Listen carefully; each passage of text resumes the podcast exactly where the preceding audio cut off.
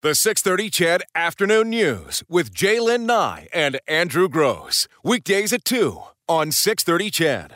Engaging conversation with J'lyn Nye and Andrew Gross. Breaking news with Eileen Bell and sports with Morley Scott. This is the Afternoon News on 630 CHED, Edmonton's breaking news and conversation station.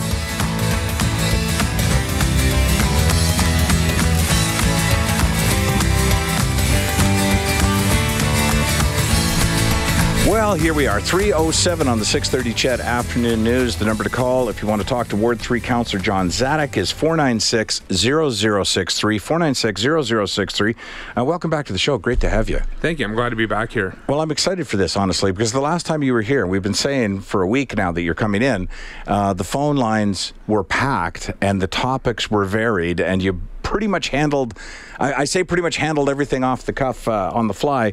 I know you did take down some numbers or some email addresses to get back to people, but people really wanted to talk to you.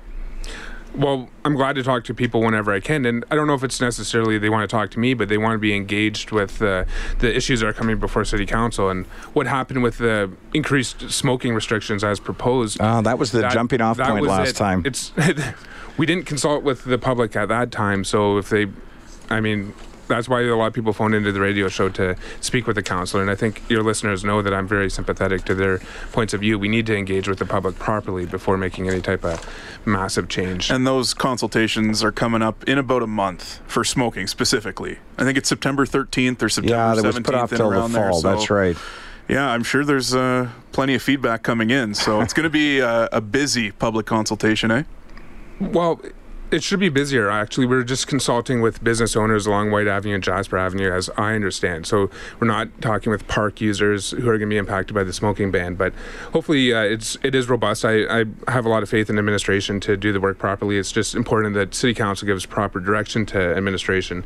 And uh, I know this issue is uh, really really ticked off a lot of Edmontonians, rightfully so. So let's hope that this round of consultation is is proper because. See, it's funny you say that, John, because the last time we had you scheduled, and then that issue came up. So it was it was pure coincidence that we had you on. We we had you on to talk about other things, but that happened to fall directly in front of us right prior to, and, and as good fortune would have it, another one has fallen out of the sky and, and hit us uh, with us having no anticipation, no expectation that this is where we would start. But let's start because this is one we've got a ton of feedback. Memorial benches.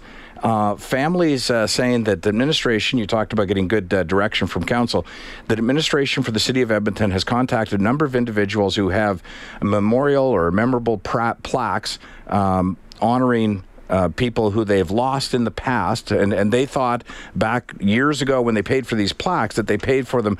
Um, forever. 1996, in fact, families uh, were asked by the city or told by the city they can honor friends and loved ones through the purchase of a park bench for $2,100. Uh, it said it will bear a bronze plaque to serve as a lasting tribute. And then recently they received invoices from the city of Edmonton uh, saying that if they didn't pay $2,500, those plaques would be removed, and that that was the new cost of upkeeping those plaques. And some plaques have been removed. I know this. The uh, mayor stepped up, said he wasn't aware of it, and stopped it. But how does this kind of thing happen? So first of all, our city administration deals with a lot of issues, and a lot of they put out fires here and there that doesn't all. Not everything comes towards city council, but this is something that's unique that should have some council direction. If uh, if members of the public that bought these commemorative plaques had the assumption and the rightful assumption that they would be there forever, it's a memorial after all. Uh, when when the program was being revisited, or when the city administra- city administration made the decision that they did recently, I think that that should have come to city council, and I can tell you, I would not have been supportive of removing the plaques. So how do how does somebody in administration know when something should go up to council and when they should just make the decision? Because you want the machine to run without having to oil it every day you know so how does i mean to me that's one if i was in charge of that particular program whatever i don't know what folder that fly, flies there or f- falls in. No way would i be out there taking plaques off or directing people to that. You just know that's going to explode I agree. So that's the smell test, and you identified it there. We want the city administration to run properly. There's a lot of employees, and um, they fall within a chain of command. It's important for council to set a proper direction through our city manager and our city manager to to uh, carry out the will of council through with all the employees.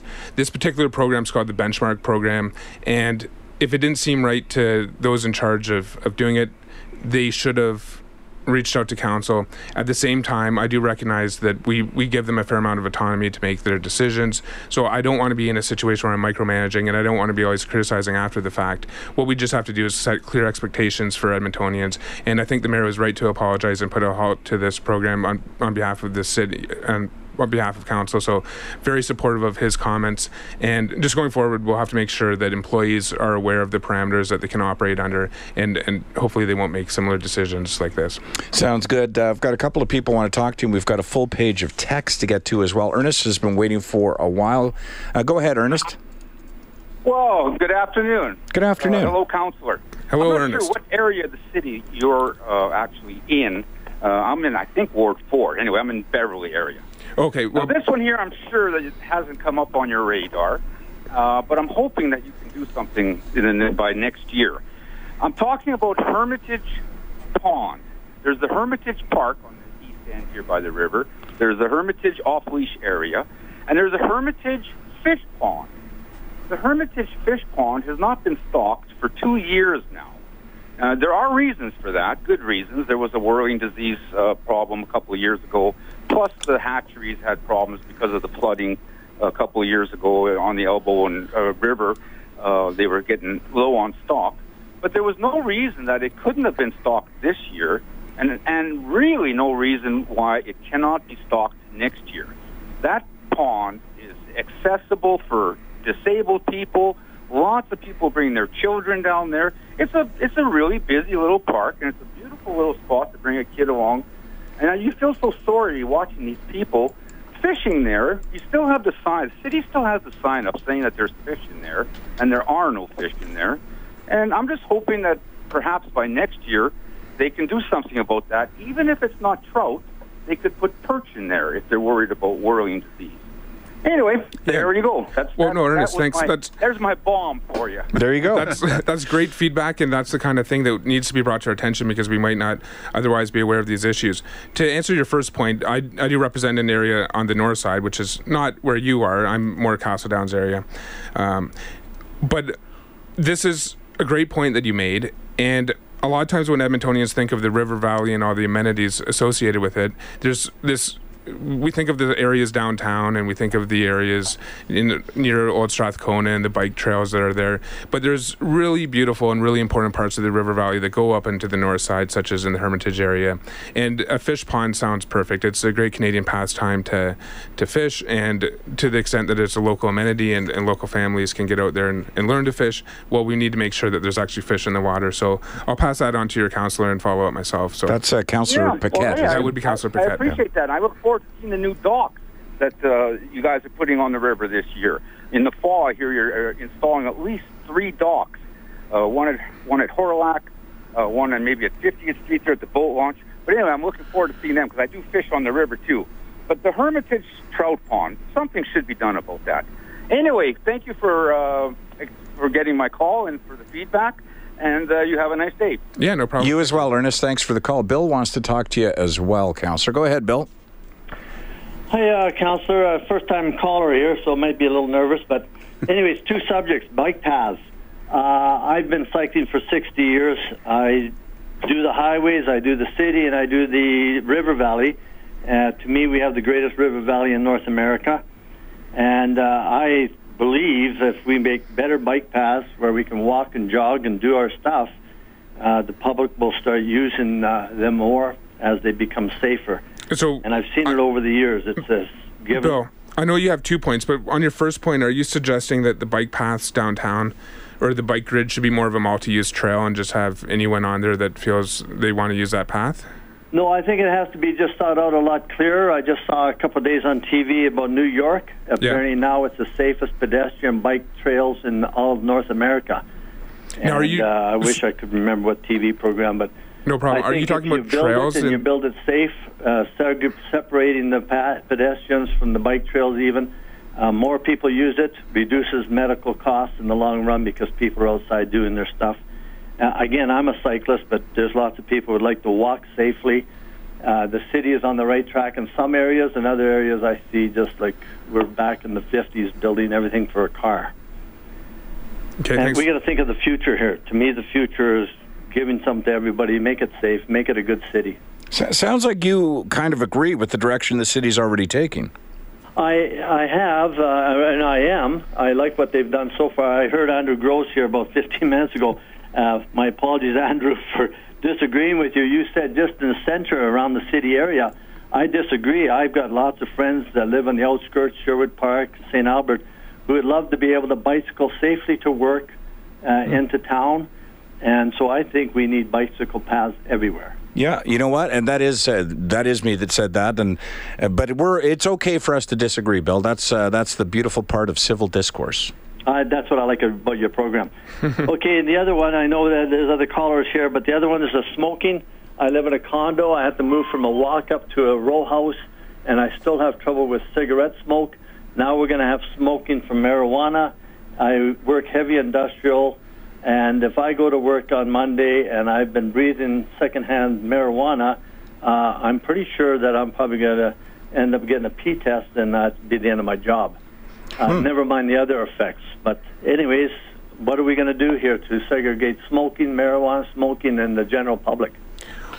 Well, Bill, I am sympathetic to your position. Uh, anytime people are living in close quarters to one another, there's there's certain smells and, and noises that may be coming from one person's apartment that may affect the enjoyment of someone else. With marijuana smoke being an intoxicant, that's an added level of complexity. Ultimately, what I want to do is see cannabis lounges within in Edmonton, so indoor smoking places where those choosing to smoke um, can go there, and there would be high HVAC requirements and other safety measures in place. But the reality is, cannabis is going to be a legal product, and it's we're going to have to allow people to smoke it somewhere, and it's going to be hard to tell people what they can and can't do within their houses. So that's an issue, and. Uh, with regard to the, the secondhand smoke, it smells, but from the studies I've been looking at, it, it's very hard to be intoxicated from it. So I, I know it will be frustrating, and I'm going to be pushing for indoor cannabis lounges, and we'll just have to go one at a time with this. And which is why it's unfortunate that we, we've uh, complicated the discussion by talking about cigarette smoke at this time. Definitely Well, right. No, and, and, and due respect to the smokers, I was a smoker 40 years ago, and I know it's hard to get off the cigarettes and now the marijuana. But uh, yeah, I like what you're saying. Special places for them, whatever. Give them what they need. If I could put a diving bell on their heads and they can smoke all they want. Uh, Bill, we've got to take a break. I appreciate the phone call. Thanks very much. Okay. All right, you. take care. Let's take our break. Uh, when we come back, more with uh, Ward 3 Councillor John Zadek. There you go. 323 on the 630 CHED Afternoon News. That one was my fault. Uh, Ward 3 Councillor John Zadek in. We've got calls to get to, but the texts have been coming in as well, as have the emails. Uh, let's go to the text line first. Um, how's it going, guys? Uh, it's going well. Uh, I answered that one for you, John. Uh, I'm James, and I was just wondering what the long term plans for traffic in the area of Chappelle on 141st Street Southwest, south of Ellerslie Road. Traffic in this area of the city is the best is at the best of times a total nightmare. Well, this is not within my ward, but I would still, I, you know, I'm a city councilor and I represent all of Edmonton.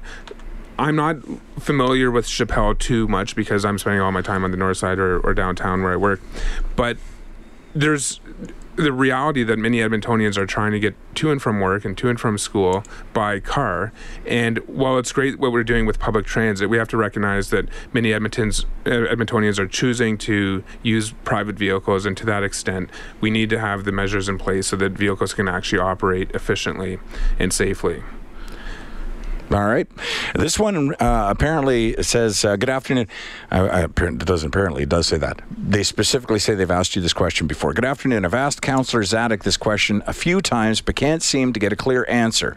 When will the back lane and sewer issues get resolved in, in Evansdale?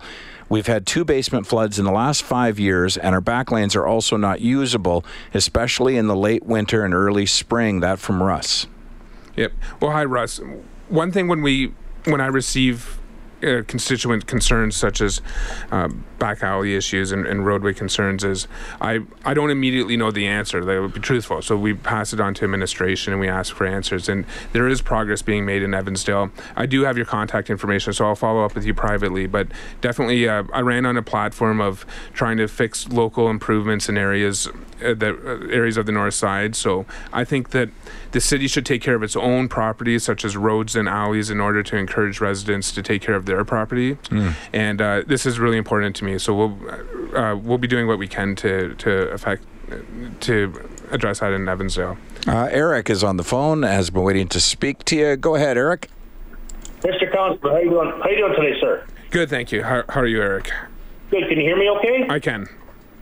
Good. Well, the first thing I'd like to call, I got, I, I got two points as well. Uh, the first one's just uh, very quick, but regarding uh, when marijuana becomes legal, I mean, it's almost to me uh, a no-brainer. I mean, the same rules and regulations should apply to weed as with alcohol. Uh, I'm not a patron of Whyte Avenue anymore. I'm I'm too old for that. But when I was a younger man, if if, if I were to leave a bar uh, uh, with a can of beer and and uh, Edmonton's finest were to catch me, I would be I, would either have to dump it out, or I get a fine, or even thrown in in uh, in the tank overnight. So, yeah, as far as I'm concerned, we should like. Why can't we just apply the same rules and regulations as we do with alcohol? Was a good question, Eric. First, while they're not completely the same product, there are similarities. But one of the major differences is where you can consume cannabis or where you will be able to, and where you can consume alcohol. And some of this is up to the province. So right now we have bars, obviously, and you can con- consume alcohol in a bar, being yeah. served by a licensed bartender that knows not to overserve.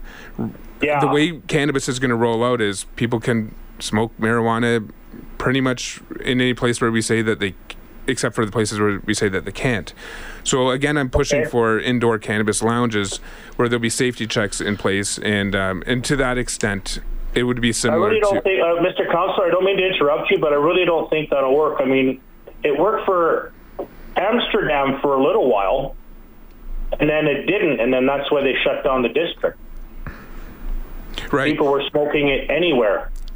Eric, I can almost all but guarantee that we will be reviewing the cannabis smoking bylaws as they're implemented because this is something that the federal government has thrust upon us for good or bad. It was an election promise that they made yeah. and they're carrying through with it. But now the cities yeah. are responding to this challenge, which I bring it back to the reason why we uh, probably shouldn't be complicating this discussion about restricting tobacco smoke uh, when there's been no significant complaints about where people could smoke cigarettes over the past yeah, well, you decades. know, if, if, I mean, I'm not a Trudeau fan myself. Uh, I, I, don't support him. However, um, I do support the legalization. So if the federal government is putting this law onto the provinces, why are they not helping out our provinces when it comes to figuring out uh, a solution that will. I mean, it won't make everybody happy the first year, but we can learn by our mistakes, and then you know, in a decade from now, it'll just be. Yeah, and I know Councillor Walters, uh, when he was on the show, said exactly that, that we're going to have to roll this out and then fix it uh, in hindsight. Eric, I know you want to talk about Metroline as well, but I'm up against the clock for news. Do you want me to put you okay. on hold? Yes, yes, please, because you know I, I, have a really important thing I'd like to talk about Metroline. All right, put you on hold and ask for your patience. Anyone else wants to join the yep. conversation? 496-0063. The 630 CHED Afternoon News with J'lyn Nye and Andrew Gross. Weekdays at 2 on 630 CHED.